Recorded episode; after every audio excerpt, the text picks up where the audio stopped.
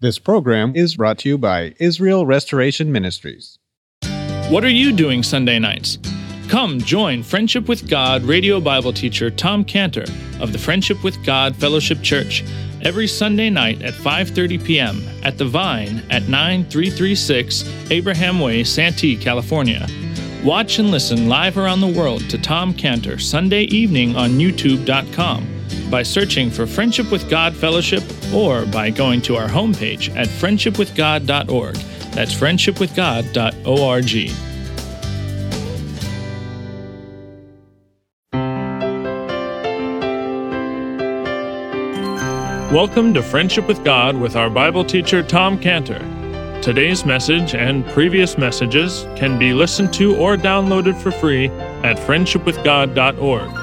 That's friendshipwithgod.org. You can also obtain free resources from Tom Cantor and view our online bookstore at friendshipwithgod.org or call us at 800 247 3051. That's 800 247 3051. Tom Cantor also has a daily devotional verse that comes out each day by email and on Facebook. To receive this small daily devotional verse that Tom Cantor puts out, you can sign up at friendshipwithgod.org. That's friendshipwithgod.org. Or find Tom Cantor on Facebook by searching for Tom Cantor and Friendship with God. Now, here's our Bible teacher, Tom Cantor. That's how God described the, the Word of God. I mean, that's how Job described the Word of God that was in him. He says in, in Job 32 19, Job 32 19, he says, My belly is as wine which hath no vent. And so he said that there, there's only one way for him to find, to, to get relief from this pressure. And he says in verse 20, he says, I will speak that I may be refreshed. I will open my lips. You know, I, I've experienced that. It's it's something I don't know. Whenever I speak to Jewish people who don't know Christ, and they and some of them can be so insulting and just so just saying the most horrible thing. Oh, you're worse than Hitler. Hitler killed the body. You killed the soul, and on and on. You know, your mother, your father. You you know, I hear it all. Anyway, so um, and afterward, but afterwards, really strange because the, I'm sure that they're thinking, well, that'll stop him. You know, you're not going to do that again. Talk to me about Christ. But afterward, I feel so refreshed, so great. And this is what Job is saying is that God puts that message in the belly. He puts that message like fire shut up in the bones. And if you don't say anything, like Job says, he says, uh, or you can't stand it. But then when you speak, you feel refreshed, even though you get abused.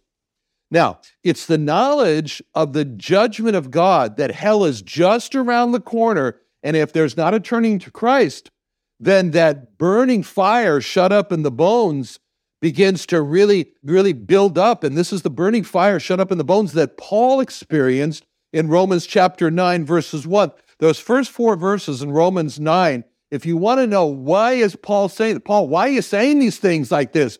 What he's going to say, I'll tell you what he said in a second. But, but the re, Paul would say, the reason I'm saying that is because I have a fire, a burning fire shut up in my bones and this was how Paul expressed it in Romans 9 1. Romans 9 1. I say the truth in Christ, I lie not. My conscience also bearing me witness in the Holy Ghost that I have great heaviness and continual sorrow in my heart, for I could wish myself were accursed from Christ for my brethren, my kinsmen, according to the flesh, who are Israelites. Paul is saying there, I will trade places I've never said that. I don't think I could say that, but Paul said it. I would trade my place in heaven for my, if they could be going to heaven, I will go to hell in their place. And why was he saying such a thing like that? Because there was a burning fire shut up in his bones. This is the heart of Paul. This is the heart of Paul that he writes to believers. I don't believe that Paul was going out there and telling that to, to the lost.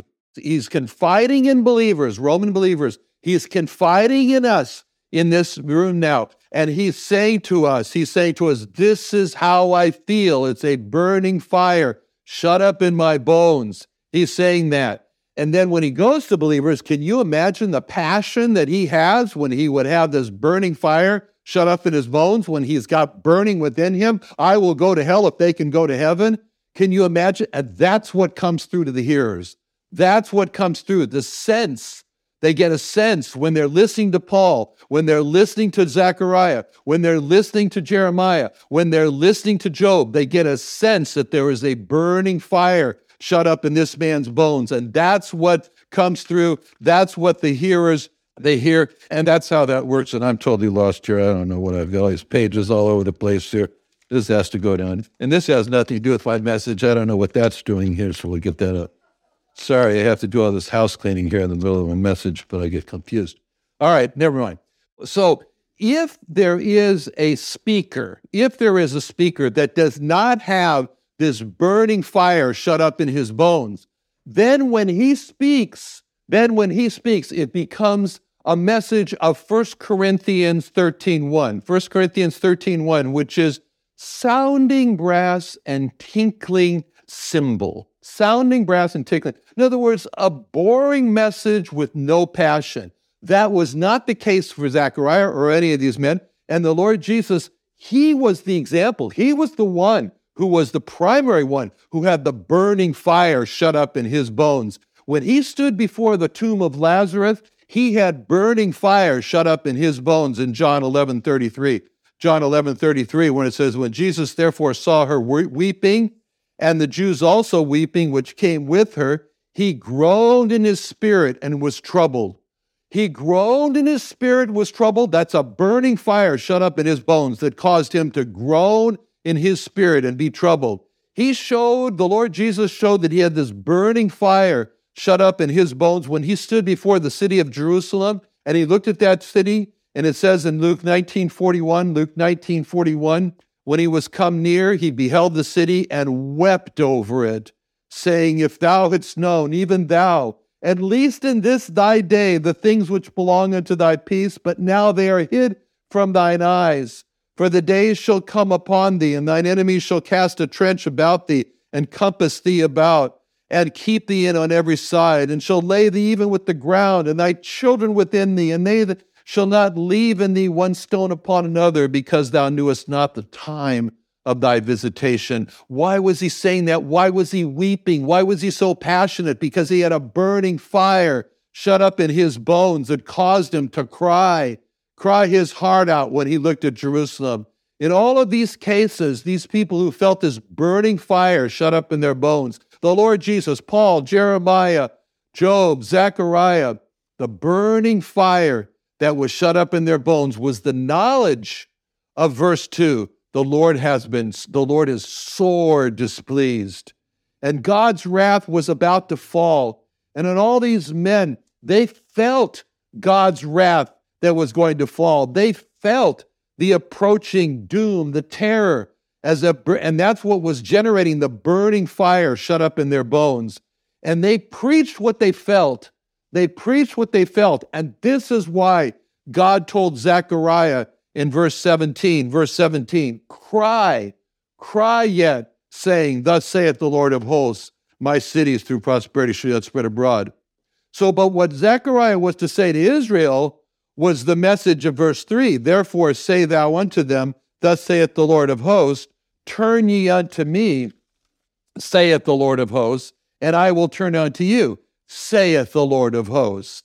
The verse 3, it, verse 3 starts with, Therefore, therefore say thou unto them. Literally, literally, what it says in the Hebrew is, and thou sayest, and thou sayest, which means that God is saying here that from what I just told you, Zechariah, in verse 2, the Lord hath been sore displeased with your fathers, that God is saying that you will say, you will say, you need to say, you must say, Turn ye unto me, saith the Lord of hosts, and I will turn unto you, saith the Lord of hosts.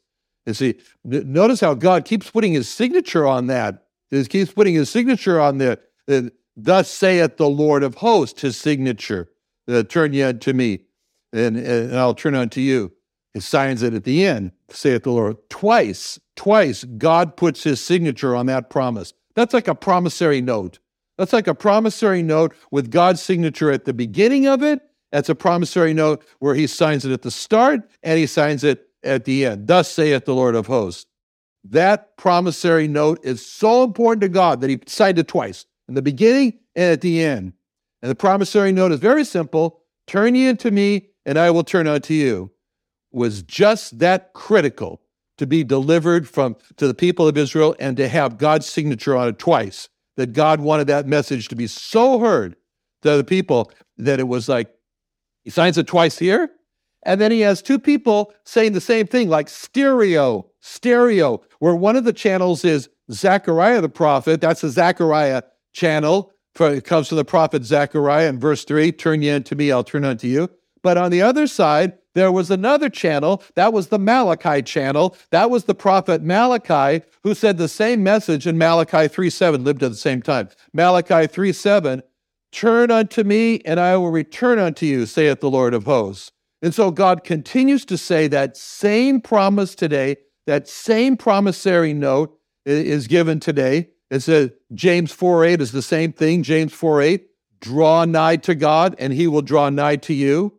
So when God says this today, when God says this in verse 3, turn ye unto me, that means that they had turned away from God.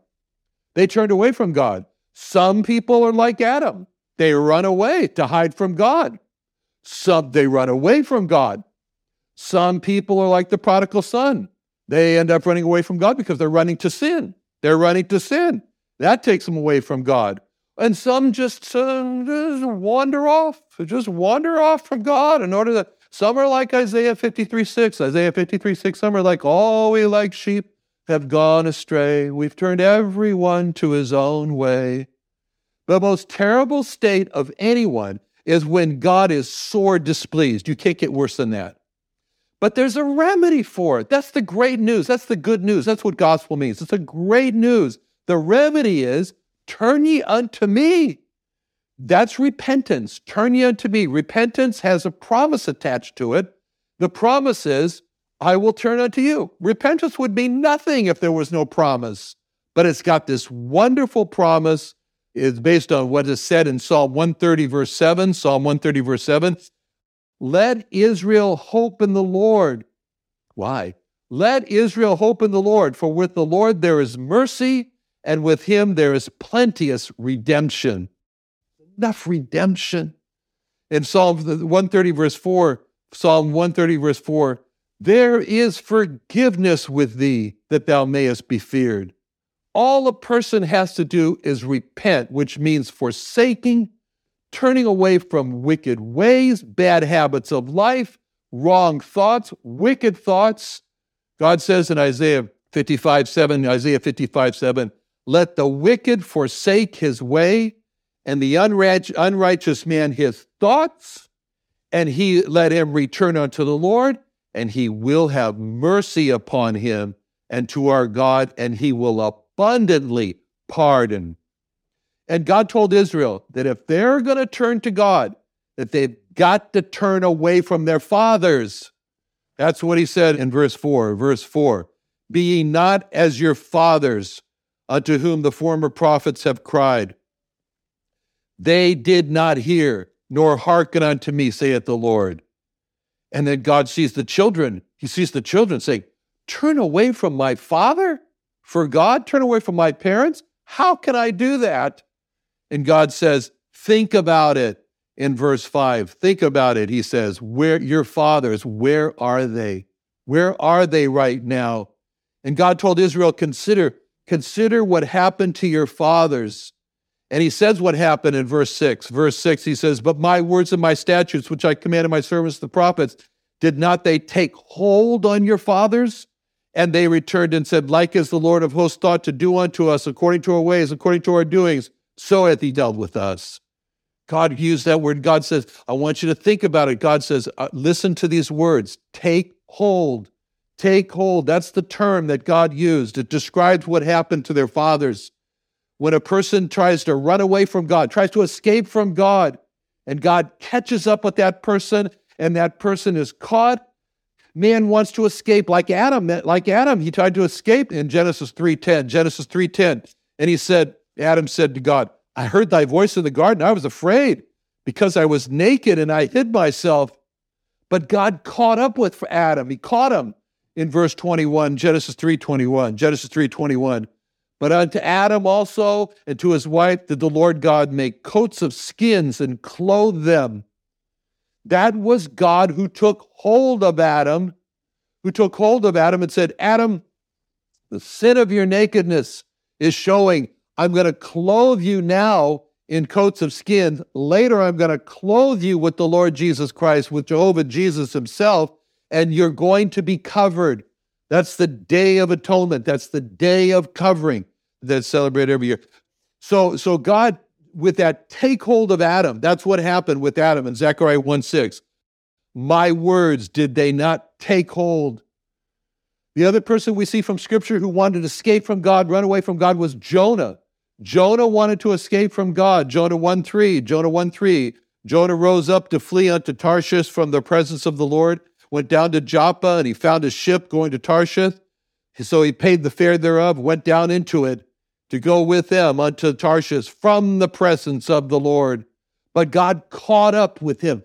God caught Noah, Jonah he caught him in Jonah 117. Jonah 117, the Lord, the Lord had prepared a great fish to swallow up Jonah, and Jonah was in the belly of the fish three days and three nights.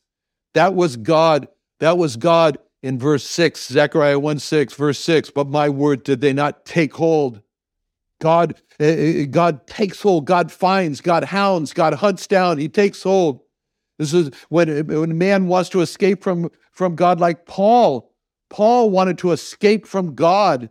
In Acts 26 9, Acts 26 9, he says, For verily, I verily thought with myself that I ought to do many things contrary to the name of Jesus of Nazareth. But God caught him. God caught up with Paul in Acts 9 3. Acts 9 3. As he journeyed, he came near Damascus, and suddenly there shined round about him a light from heaven. And he fell to the earth and heard a voice saying unto him, Saul, Saul, why persecutest thou me? And he said, Who art thou, Lord? And the Lord said, I am Jesus, whom thou persecutest. It's hard for thee to kick against the pricks. That was God in verse 6, Zechariah 1 6. That was God. My words, did they not take hold? In all those cases, with every case where a person runs away from God, that when a person is running away from God, a person's on the run away from God, there's a, there's a terrible feeling. There's a fearful feeling that God knows. There's a sinking feeling that there's going to come a day when I'm going to run out of gas, when I'm going to have to stop, and that's going to be a day of reckoning. There's a torment of memory, a torment of memory. I've got a memory of memory is killing me, conscious. The law, the law of God, scriptures, judgment. And all this is encompassed in the words in verse uh, in the words there. God said in Zechariah, "But my words and my statutes did they not take hold of your fathers?" This verse describes the greatest fear of all that a person is being chased, a person is being pursued, a person is being followed, and that at any moment he may feel the hand of God on his shoulder with the altar uh, with, the, with, the, with those words, "You are now my prisoner." You are my prisoner. And this haunting feeling from verse 5, from verse 5, your fathers, where are they? Zechariah 1 5, your fathers, where are they? I mean, just think of this in the context of Jewish people. Jewish people whose mothers and fathers have said to their children, as mine did, You must never believe in Jesus. He is dead. He is not God. He will not be anything for you in the future. He is certainly not the Messiah. And God says about those, those Jewish parents in, in verse 3 Your fathers, where are they? The horrible haunt is that one of those parents who told those things against Christ would ever come back from the dead to their children, would ever would never come back, never come back. They're never going to come back from the dead. They're never going to say something like, "Son, daughter, I died. I found out Christ does not exist." I've returned from the dead to tell you that Jesus is not God. I've come back to assure you that Jesus is not God. Not one of them done that. One of not one of them did that. Not one of them did that. And and and, and this is why this is what God meant in verse 3. Your fathers, where are they?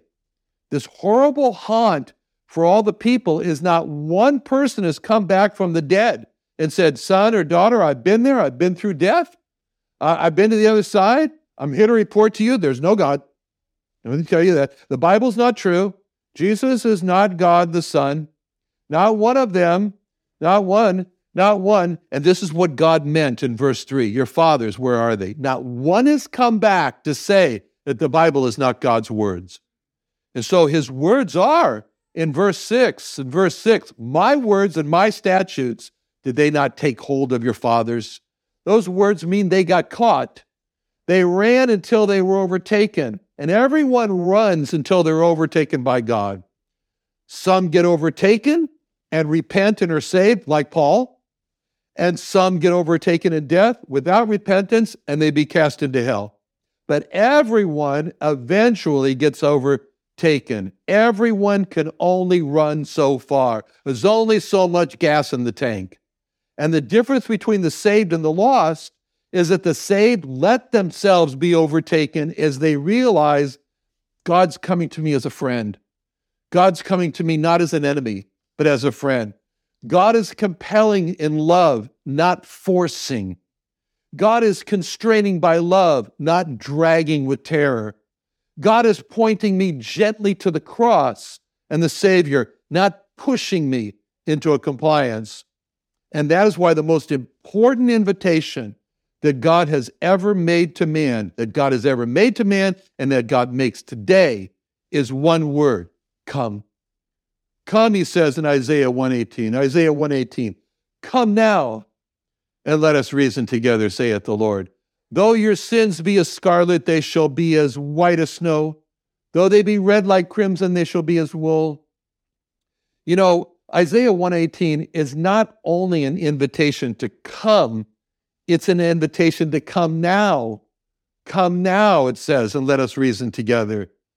The Lord Jesus said in Matthew 11, 28, Matthew 11, 28, Come unto me, all ye that labor and are heavy laden, and I will give you rest. Matthew 118 is not just an invitation to come to God. Matthew 118 is an invitation to come to Jesus. It's Jesus who said that. In, in Revelation 22 17, Revelation 22 17 says, The Spirit and the bride say, Come. Let him that heareth say, Come. Let him that is athirst come. And whosoever will, let him take the water of life freely. Revelation 22 17 is not just an invitation to just come, it's an invitation to come three times. And all that points to the fact that Life is short. Delay can be fatal. Lay, delay can mean that the opportunity to be saved can be gone, lost forever. So that's why the, the, this is why the heart of God beats for the salvation of man. That's why he starts off this book by saying, Sore displeased, wrath, but turn to me, I will turn to you. The salvation of man lies the nearest to the heart of God, and that should lie the nearest to our hearts as well. Now, Isaiah was shown a scene here, a very interesting scene. It goes on and on about myrtle trees and things like that. And Zechariah, he didn't know what it meant. So, in humility, in humility, in verse 9, he said, Then said I, Oh my Lord, what are these? And the angel that talked with me said, I will show thee what these mean. Another wonderful day studying the Bible with our Bible teacher Tom Cantor here on Friendship with God. Don't forget that today's message and previous messages can be listened to and downloaded for free at friendshipwithgod.org. That's friendshipwithgod.org. You can also go online to find free resources from Tom Cantor and our online bookstore at friendshipwithgod.org. You can also find Tom Cantor on Facebook and you can also go to friendshipwithgod.org to sign up for his daily devotional. Tom Cantor is also the founder of Israel Restoration Ministries. You can visit that website at israelrestoration.org. You can write to Tom Cantor at P.O. Box 711330, Santee, California 92071. That's P.O. Box 711330. Santee, California 92071, or email Tom Cantor at tomcantor at friendshipwithgod.org. That's Tom Cantor at friendshipwithgod.org. For more information about Tom Cantor and Friendship with God and Israel Restoration Ministries, call us at 800 247 3051. That's 800 247 3051. What are you doing Sunday nights? Come join Friendship with God radio Bible teacher Tom Cantor of the Friendship with God Fellowship Church every Sunday night at 5:30 p.m. at The Vine at 9336 Abraham Way, Santee, California. Watch and listen live around the world to Tom Cantor Sunday evening on youtube.com by searching for Friendship with God Fellowship or by going to our homepage at friendshipwithgod.org. That's friendshipwithgod.org. This program is brought to you by Israel Restoration Ministries.